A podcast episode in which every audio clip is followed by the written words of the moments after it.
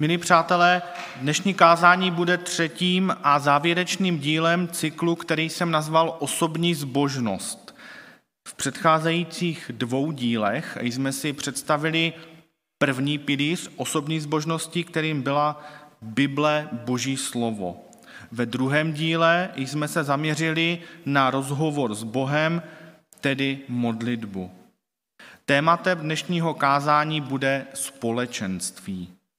Pod pojmem společenství si můžeme představit církev, účast ve zhromáždění, bohoslužby nebo také jakékoliv jiné setkání věřících lidí, jako domácí skupinky, biblické hodiny a tak dále.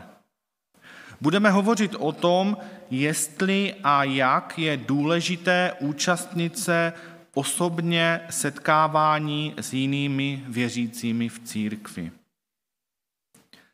Dovolte na úvod trochu statistiky. Pokud chcete chodit někam do církve, máte k dispozici pestrý výběr a spoustu možností.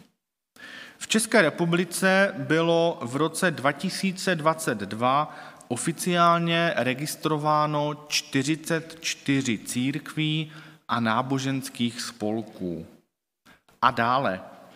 Podle sčítání lidů uskutečněného v roce 2021 bylo sečteno celkem 10 milionů 524 167 lidí, z čehož se jako věřící, tedy hlásící se k církvi, náboženské společnosti nebo směru, označilo celkem 1 milion 374 285 osob. Z tohoto počtu náleží 741 019 lidí ke katolické církvi, což je téměř 54% všech věřících, pak dlouho, dlouho nic, pak následuje Českobratrská církev evangelická s 32 577 lidmi a církev Československá husická s 23 610 lidmi. Pak ještě zbývá zhruba dalšího půl milionu věřících, kteří se rozptýlí do zbývajících 41 církví a náboženských společností. Potud tedy suchá statistická čísla. Ten opravdový reálný život v církvi je někde jinde a o něčem jiném než o statistické příslušnosti. Na počátku setkání jsme četli text z druhé kapitoly knihy skutků. Pojednává o vzniku církve na základě letnic, tedy seslání Ducha Svatého, a popisuje nám formování prvního společenství Ježíšových učedníků v období takzvané rané církve. A až později byli tito učedníci nazváni křesťany. Bylo to tehdy nádherné, možná až utopické. Posuďte sami. Zopakuji, přečtu několik vybraných veršů z té druhé kapitoly. Ti, kteří přijali jeho slovo, byli pokřtěni a přidalo se k ním toho dne na tři tisíce lidí. Vytrvale poslouchali učení apoštolů, byli spolu, lámali chléb a modlili se. Všichni, kteří uvěřili, byli pospolu a měli všechno společné. Každého dne pobývali svorně v chrámu, po domech lámali chléb a dělili se o jídlo s radostí a s upřímným srdcem. Chválili Boha a byli všemu lidu milí a pán denně přidával k jejich společenství ty, které povolával ke spáse. Určitě byste u toho tehdy chtěli být, vidíte. Věřím, že každá církev, každá, každé církevní společenství se snaží dosáhnout podobného ideálu, o jakém čteme ve skutcích chválit Boha, hovořit o jeho lásce s ostatními, být lidem, být k lidem kolem nás milí a sdílet společné hodnoty. Všimněte si prosím, že v textu popisujícím činnost drané církve jsou zmíněny ony tři atributy osobní zbožnosti, které uvádím v aktuální sérii kázání. 42. verš, vytrvalé poslouchali učení apoštolů, to je boží slovo, byli spolu, lámali chléb, tedy společenství církve s přidanou hodnotou večeře páně a společného stolování a modlili se. Samozřejmě modlitba.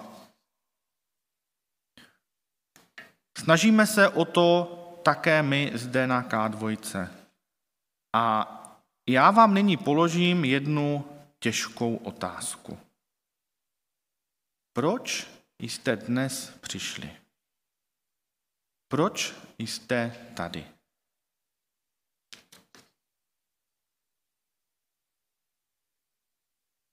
Možné odpovědi jsou následující. Já to vemu trochu ze široka. Protože chci, protože mne to baví, protože se mi tady líbí, protože to je správné, protože se to tak má, protože tady chodím rád, protože musím. To možná mohou odpovědět některé děti. Alternativou je, protože si to přejí rodiče. Mimochodem, zajímalo by mne, jestli je tady někdo, kdo by řekl, protože si to přejí děti. Protože to chce Bůh. Protože to chce můj partner, moje rodina, protože je to tradice jít v neděli do zhromáždění. Protože stejně nemám co dělat a nic lepšího mne nenapadá. Protože tady mám nějaký úkol. Protože se chci setkat s dalšími lidmi, protože se chci setkat s Bohem. A možná bychom nalezli ještě několik dalších odpovědí.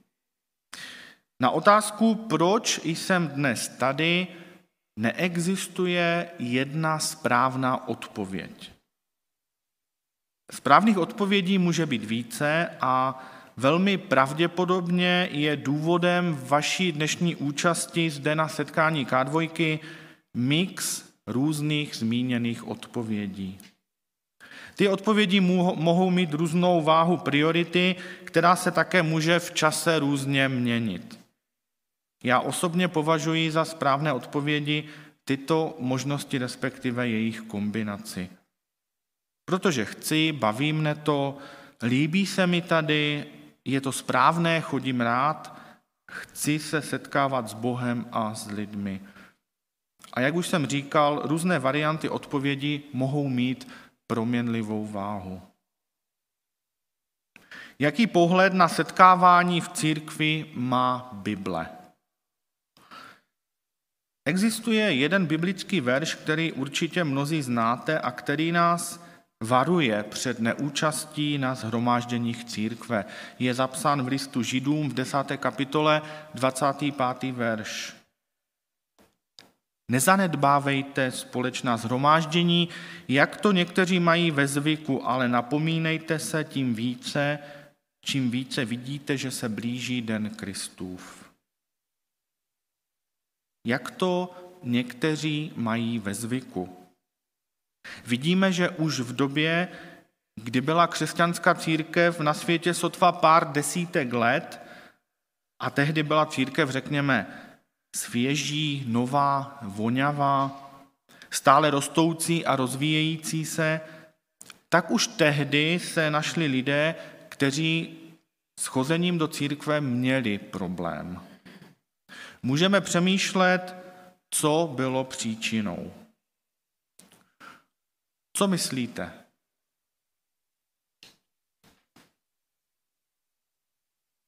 Pohodlnost. Prostě se jim nechtělo, asi měli lepší program. Sociální rozdíly.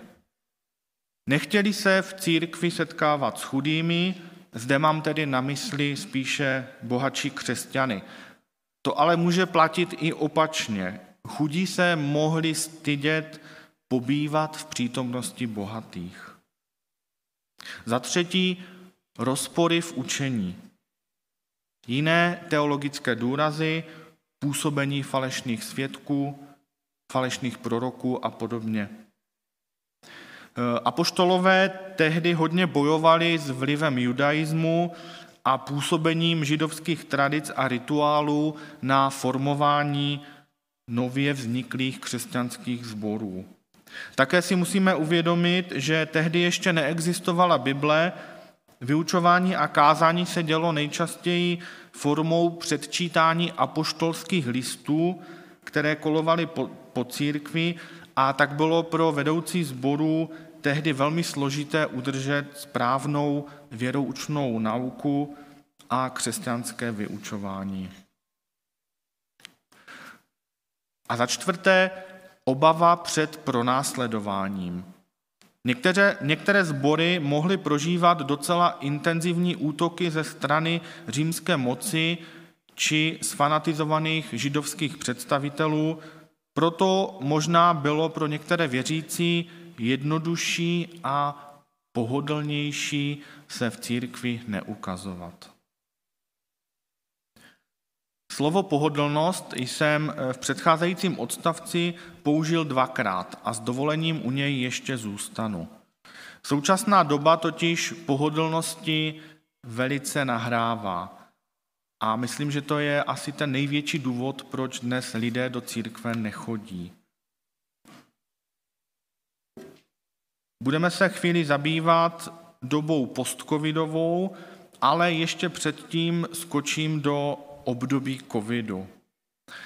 Všichni máme ještě v čerstvé paměti covidové období, kdy jedním z protikoronavirových opatření byl také zákaz církevního zhromažďování. Jeden moment mi utkvěl v paměti z knihy známé husické farářky Martiny Viktorie Kopecké. Napsala knihu Deník farářky a je tam napsáno toto zhruba. A tak jsem šla a vylepila na kostel ceduli dnes zavřeno.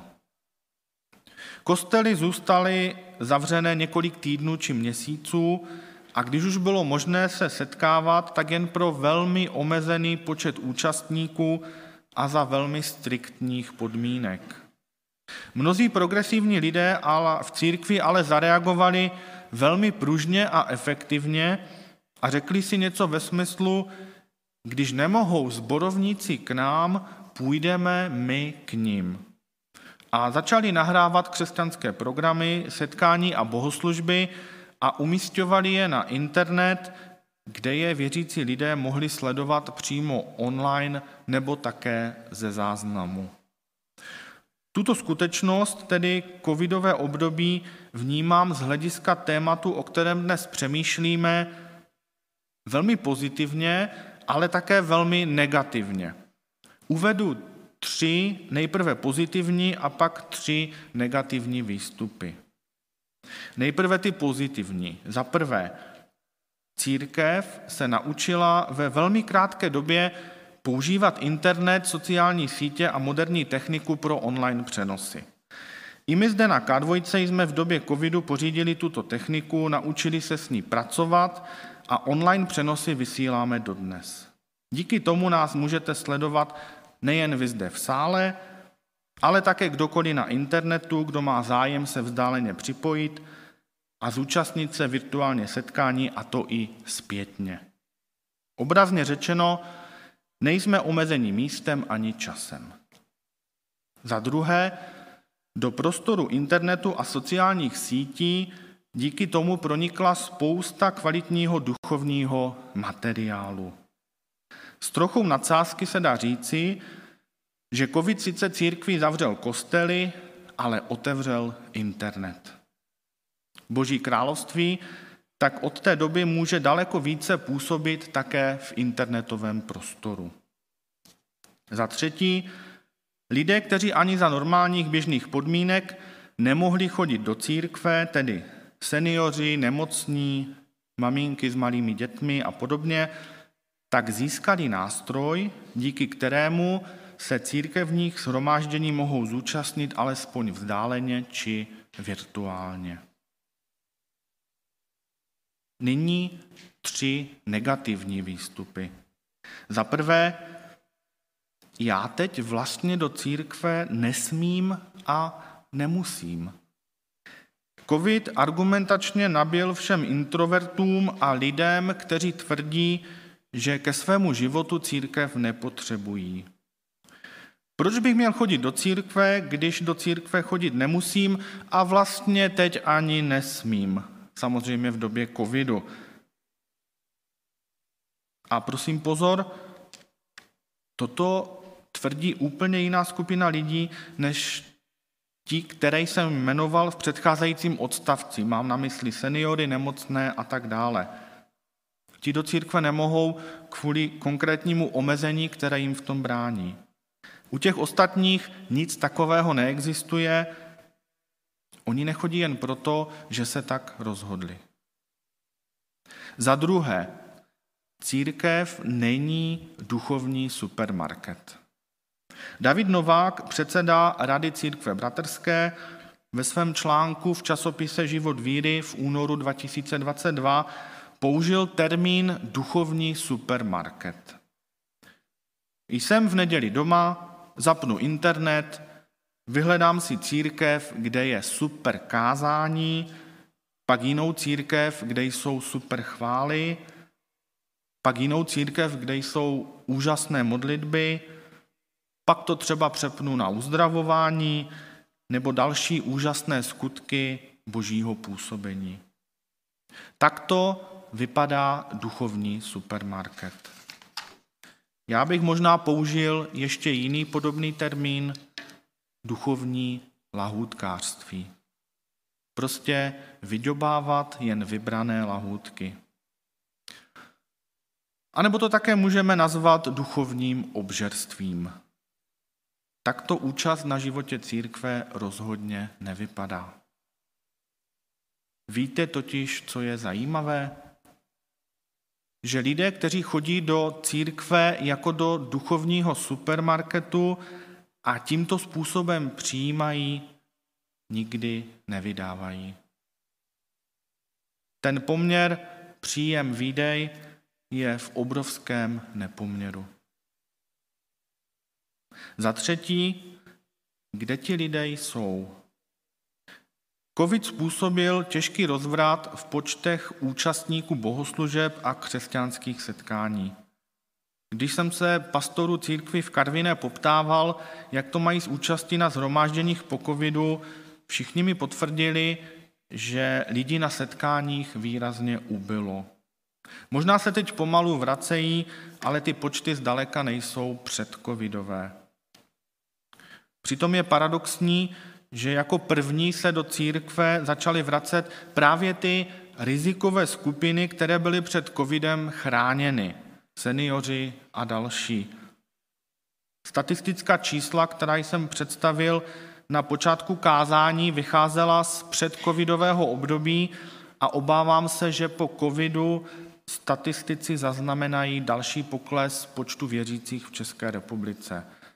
Jinými slovy, COVID tento pokles výrazně urychlil. Současné církve si tento problém někdy uvědomují a snaží se jej řešit. Náš mateřský sbor v Českém Těšíně organizoval minulou neděli zborový den na téma Proměna zevnitř, kterého se také účastnili mnozí členové K2, kteří jsou dnes tady. Jedním z podtémat bylo hledání odpovědí na otázky, jak přilákat nové lidi, nebo co dělat, aby se lidé v církvi cítili dobře. Každé církevní společenství má čtyři vrstvy lidí. Za prvé sympatizanty, přátelé a občasné návštěvníky. Za druhé pravidelné návštěvníky, kteří si ale zbor drží od těla. Za třetí návštěvníky, kteří se občas zapojují do programu. Za čtvrté jádro. Lidé, kteří sborem žijí, pravidelně se zapojují a slouží. Kam byste se zařadili do těch vrstev? Sympatizanti, pravidelní návštěvníci, návštěvníci, kteří se zapojují, nebo jádro. Kde byste se zařadili? To nejcennější v každém sboru je ta čtvrtá vrstva, takzvané jádro. Zralí křesťané, kteří žijí opravdový život víry a sami od sebe slouží a pomáhají. Čím více jich je ve sboru, tím lépe. Jsou požehnáním pro každého kazatele nebo vedoucího sboru. Jsem velmi vděčný, že u nás na K2 takové jádro máme. Mnoho zralých křesťanů, které často tady vidíte vepředu, ale někdy je ani nevidíte, protože dělají tu na první pohled neviditelnou, ale nesmírně důležitou práci v zákulisí. A to je potěšitelné, že přibývají. Nicméně ve zdravém sboru by se měly nacházet všechny čtyři vrstvy. Navzájem se prolínat a v dobrém ovlivňovat. A lidé v těchto vrstvách by se v životě víry ve svém duchovním růstu měli postupně posunovat nahoru od té první vrstvy sympatizantů až, až do toho jádra. Na závěr bych chtěl zmínit ještě jednu zkušenost, jednu skutečnost. Věřící lidé jsou často označováni jako ti, kteří chodí do kostela. Místo aspektu víry je zde atribut přináležení k budově, jinými slovy, věřící je ten, kdo chodí v neděli do kostela. Je toto tvrzení správné? Domnívám se, že to je pokřivené vnímání víry v důsledku institucionalizace církve, kdy se církev ve svém vývoji stává organizací, buduje chrámy a kostely a soustředuje se sama na sebe. A víra se pak dostává do nesprávné souvislosti či závislosti na církevní budově. Takže, milí přátelé, chodíme do církve nebo do kostela? My zde na K2 tu odpověď máme asi trošičku jednodušší, jelikož se nescházíme v kostele nebo v církevní budově, ale jsme v pronajatých prostorách, které pro své setkání využíváme. Zcela programově jsme od počátku setkávání K2 připravovali jako setkávání, které bude nezávislé na vlastnictví budovy. Nechceme se starat o další budovu, ale chceme své síly, možnosti a prostředky soustředit na práci s lidmi. Nedávno jsem četl krásnou definici církve, která se mi velice líbí. Církev není definována místem, kam chodím, ale lidmi, ke kterým náležím. Církev není definována místem, kam chodím, ale lidmi, ke kterým náležím.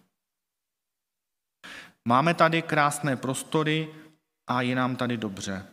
Ale to je dáno hlavně přítomností Boha a lidmi, se kterými se rádi vidíme a se kterými společně tvoříme toto společenství. Ať už se budeme scházet kdekoliv, přejí nám všem, abychom do společenství církve chodili s radostí a s touhou se sdílet, učit, poznávat, inspirovat, ale také sloužit a pomáhat. Bůh bude s námi všude. Jeden krásný verš na závěr. První list tesalonickým, pátá kapitola, jedenáctý verš. Proto se navzájem povzbuzujte a buďte jeden druhému oporou, jak to již činíte. Tímto kázáním zakončuji sérii kázání na téma osobní zbožnosti. Na třech posledních setkáních jsme přemýšleli o třech atributech osobní zbožnosti. Boží slovo, modlitba a společenství. Přejí nám, aby všechny tři prvky osobní zbožnosti měly v našem životě jasné a pevné místo a jejich naplňování bylo pro nás radostí, nikoliv břemenem. Pán Bůh nám v tom pomáhej. Amen.